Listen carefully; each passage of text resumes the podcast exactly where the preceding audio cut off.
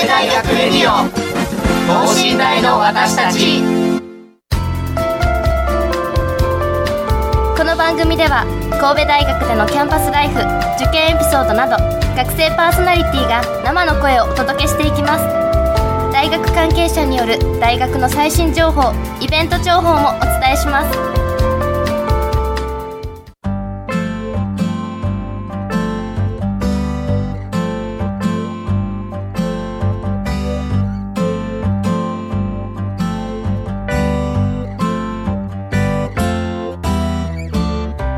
はい皆さんこんばんは、えー工学部4年生で学生広報チームの中村邦夫ですそしてはい、農学部1年で、えー神戸大学放送委員会の岩佐隆弘です。よろしくお願いします。はい、えー神戸大学レディオ等身大の私たち、えー今夜も始まりましたよろしくお願いします、えーさて、えー岩佐くん、はいえー再び登場ということですかねはい、そうですね。そうなんですけれどもね、は、はいいこの前出たのはあの放送委員会のゲストとして出させていただいたので、うん。はい、今回パーソナリティは初めてなんですよ。あそうか。はい、それでそうかなりゲストを迎える側としてめちゃめちゃ緊張してます。緊張してますね、はい顔が緊張してますね。さて、えー今日はですね3月3日ということで、えー後期試験、えーはい。神戸大学の個別後期試験まで、えーあと10日ほどとなりまして今日のテーマはですね頑張れ受験生後期試験直前編。ということで、えー受験生の皆さん今ね、えー後期試験に向けて勉強されてる方多いと思うんですけども、えーそれに向けた情報をね今日はお届けしたいなと思っております、えー後期試験でこの新大に入学された方の、えーいろんなお話を聞きたいと思います。はい、まあそりゃやっぱりね、実際受験された方の声はきっと参考になることだと思いますよ。いやーそうですよね、はい。うんえー留学生支援サークルのトラスのお二人をこの後ゲストとして、えーお呼びしていろいろお話を聞きたいと思います。ではこの後ゲストの登場です。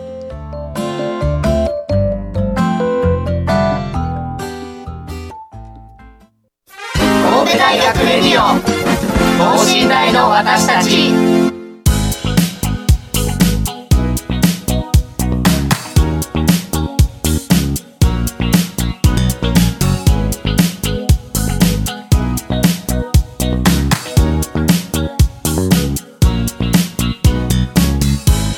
はい、えー神戸大学レディオ等身大の私たち今夜は、えー頑張れ受験生後期試験直前編と題しまして、えーゲストをお迎えしております。それでは自己紹介よろしくお願いします。えーこんばんは、えー留学生支援サークルトラス所属の国際文化学部2年の小西美優です。よろしくお願いします。はいよろしくお願いします。よはいそして。はい、こんばんは、えー留学支援サークルトラス所属の国際文化学部1年、えー塩崎慎一郎です。よろしくお願いします。はいよろしくお願いします。よいいですね。いい声ですね。い。やー今日はですねえートラスからあこちらのお二人、えーお迎えしております、えー小西さんですね、えーそれから、えー塩崎さん。そうですね小西さんはなんかえーそうですね芸能人でいうと誰に似てるって言われますか？芸能人ですか、はい。あんまり言われたことないんですよ。あんまり言われたことはい。あそうですか、はい。塩崎さんは？僕ですか、福士蒼太とかです。おー。ああ、なるほど。これでちょっとね聞いてる人も想像してもらえたら。やばいなみたいな顔しました。いいですね、えーお二人とも国際文化学部ということですね。えーっと大学生活は普段どんな感じですか？そうですね。えっとまあ大学生活入ってまあ授業はするんですけど授業の他にもサークルの人と遊んだりサークル普通にしたりあとはバイトとかもしてそんな感じです、おー。ああ、なるほど。順当なあ 順当な大学生活、はい。うん、塩崎さんはどうでしょそうですね、僕も授業、サークル、バイトって、まあ、今は割とサークルの比率が高まってきてるかなっていう感じなんですけうど、まあー、はい。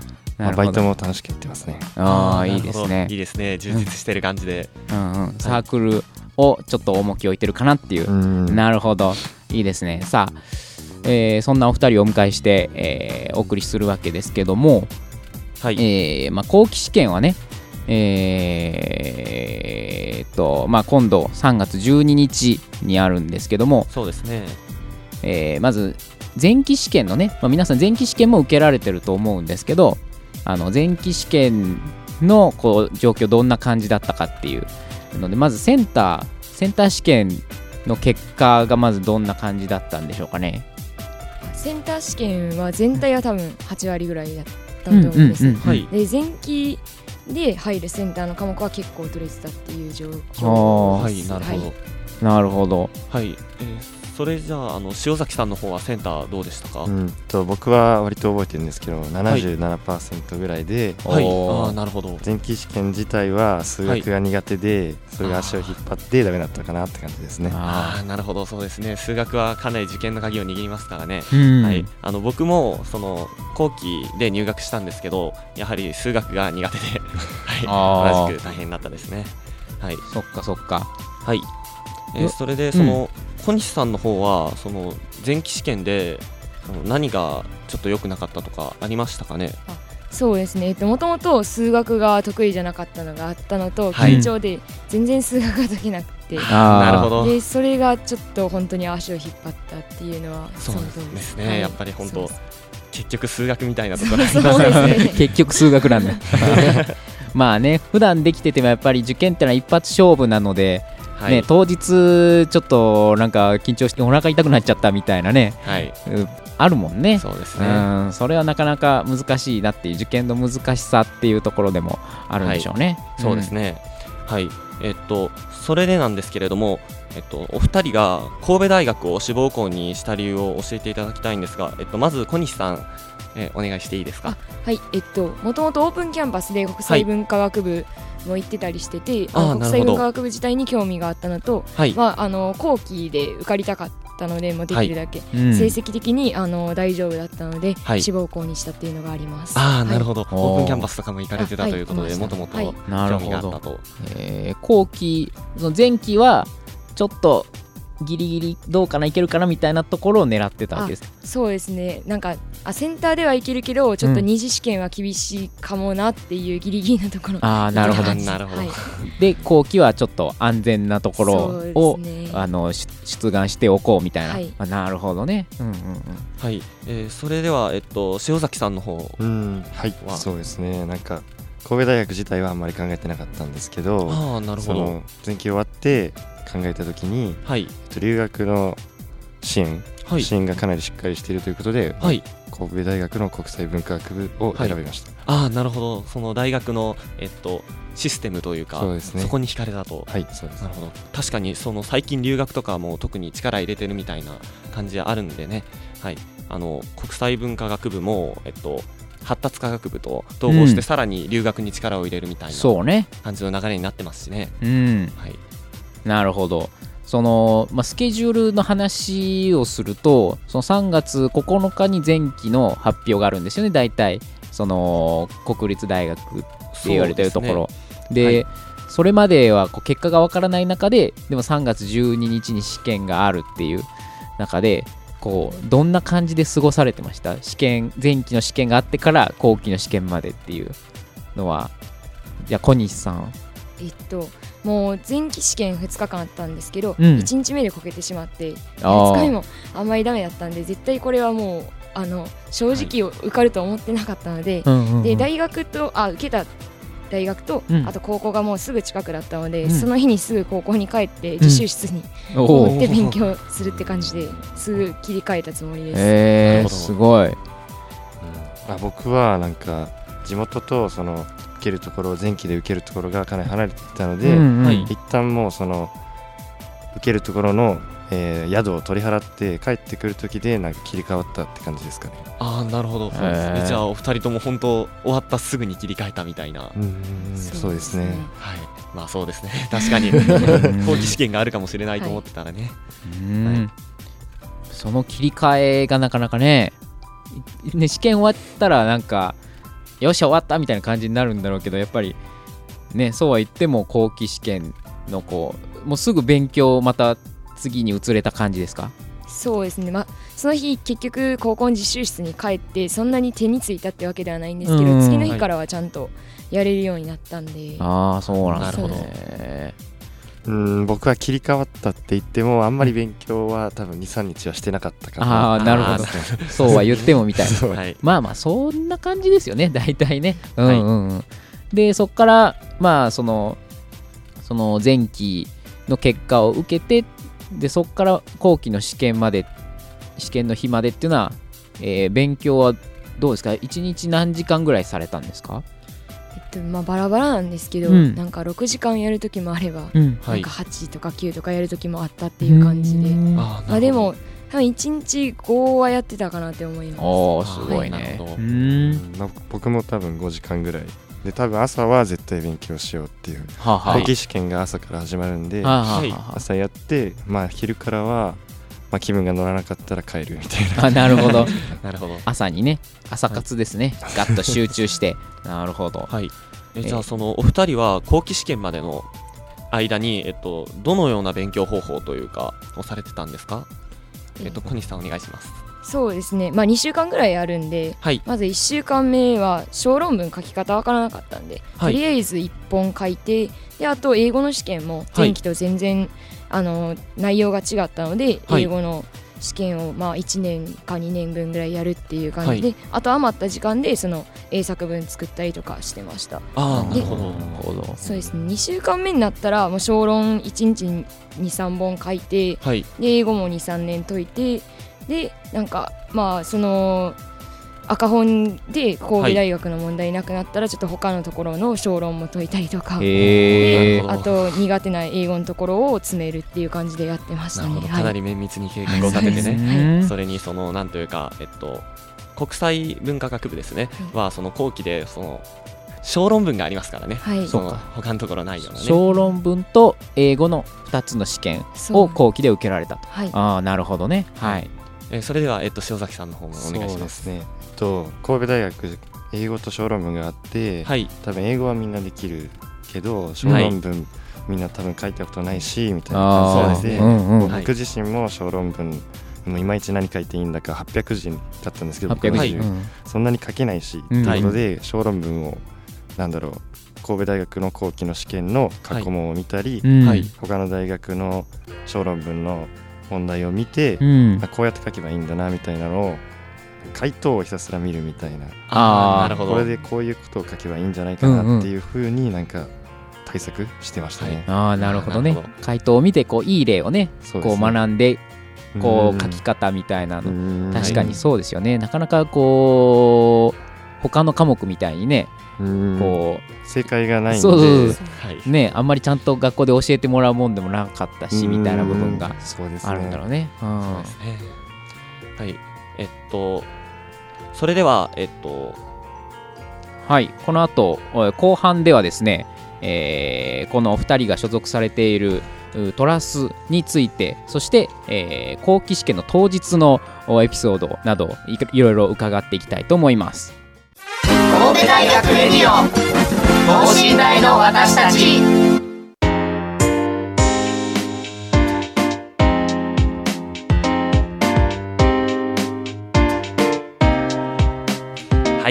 それでは早速ゲストのお二人に、えートラスについて、えーお話を聞きたいと思います、えーそれではまずなんですけど、えー、とトラスはどんな活動を行っているんですか？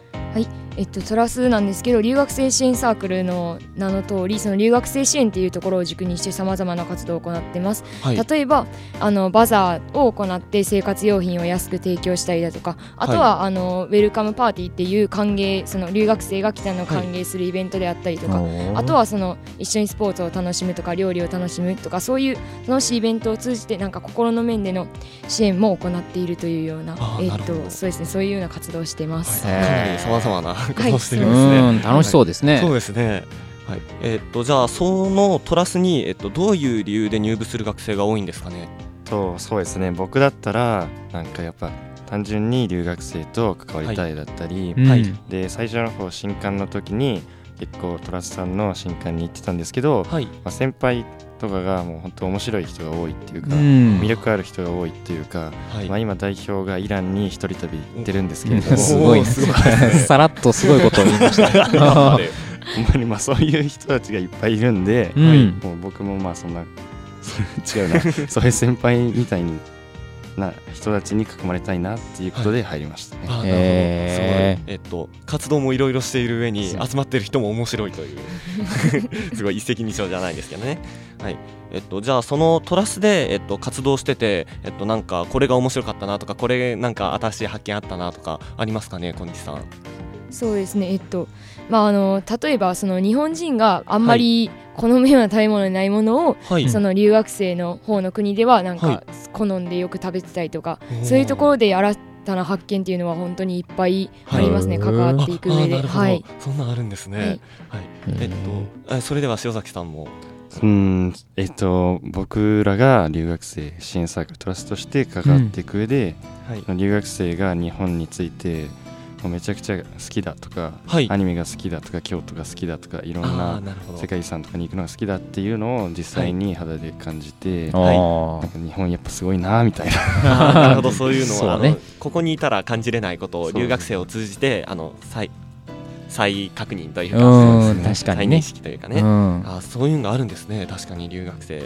えっとじゃあ、えっと、そのトラスでどういうところが魅力的ですか？お二人にとってえっと小西さんお願いします。そうですね。さっき塩崎君も言ってたんですけど、はい。本当にあの、まあ、トラス内でもいろんな人がいるのとあと、はいまあ、留学生が抱えるっていうことでそのいろんな人と関われるっていうところと、はい。あとはあのさっき私がエピソードで言ったようにその新たな発見が多いっていうところで、そこが本当に魅力的だなというふうに思いあます。あなるほど。はい、うありがとうございんます。確かにその人と関わり合えるっていうのが一番大きい気がしますね。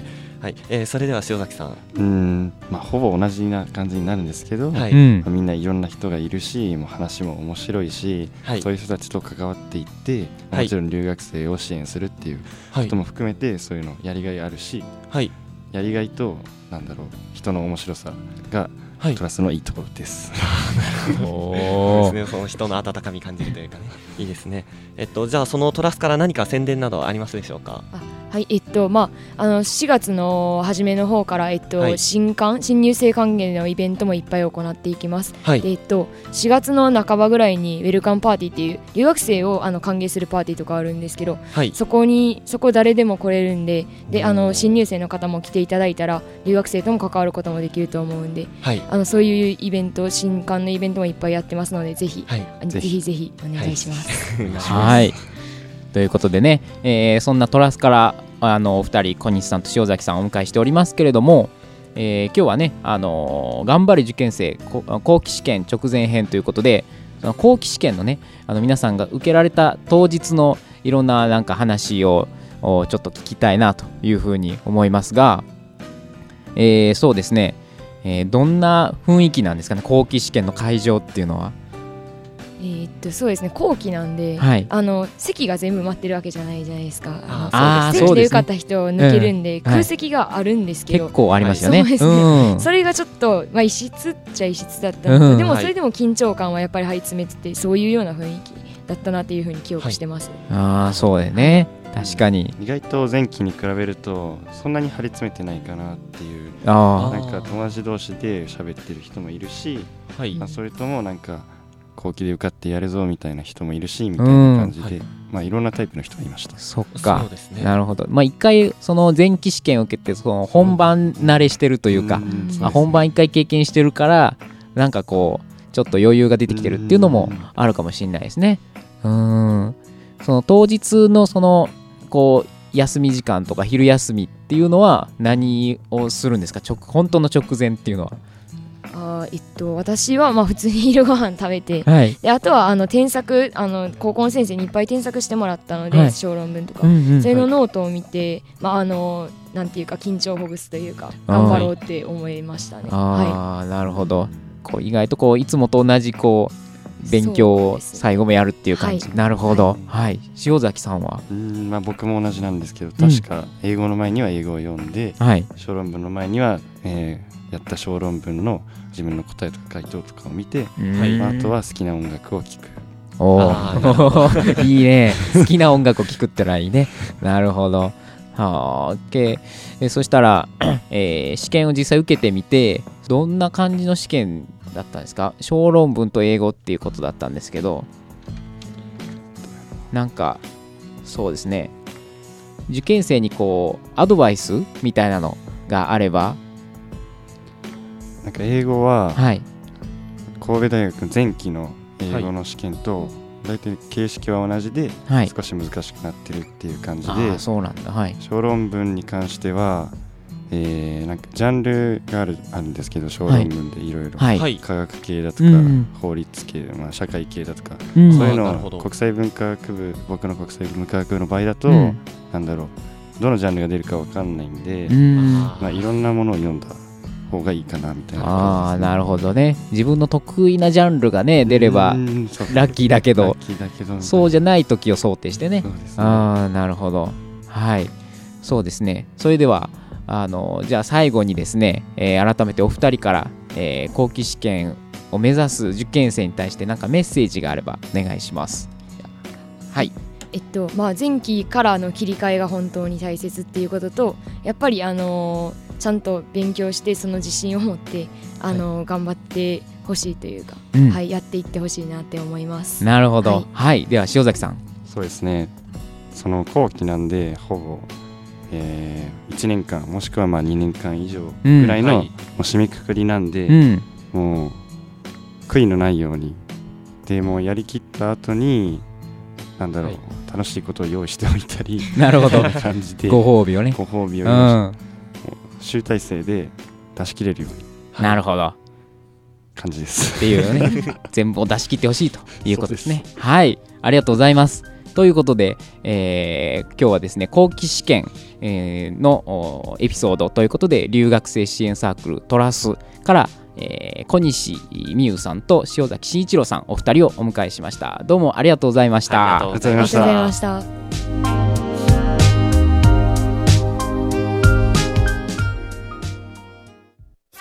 神戸大学レディオ等身大の私たち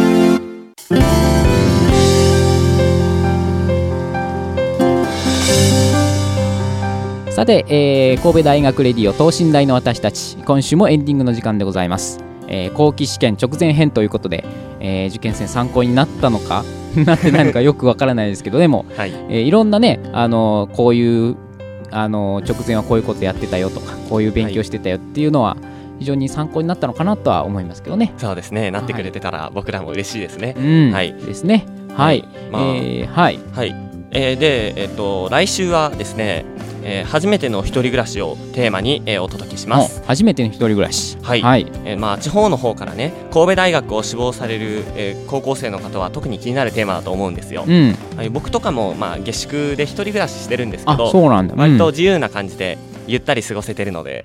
はいまあ、やっぱり大学生になったら一人暮らししようとかいうふうにねそうういうふうに憧れてる方も多いと思うんうですよ。ん。でも、えーそんな、えーっと情報が足りないとかいう人も多いと思うので、うんうん。そんなあなたのために、えー家賃とかがどのくらいのがおすすめであるとか一人暮らしの実情をまあバッチリ教えちゃうので、はい聞いといて損はないですよはい。はい来週もぜひ聞いてくださいねはい。はい、えーというわけで、えー今週は農学部1年の岩佐隆弘とはい。工学部4年生の中村邦夫がお届けしました。えーそれではまた来週。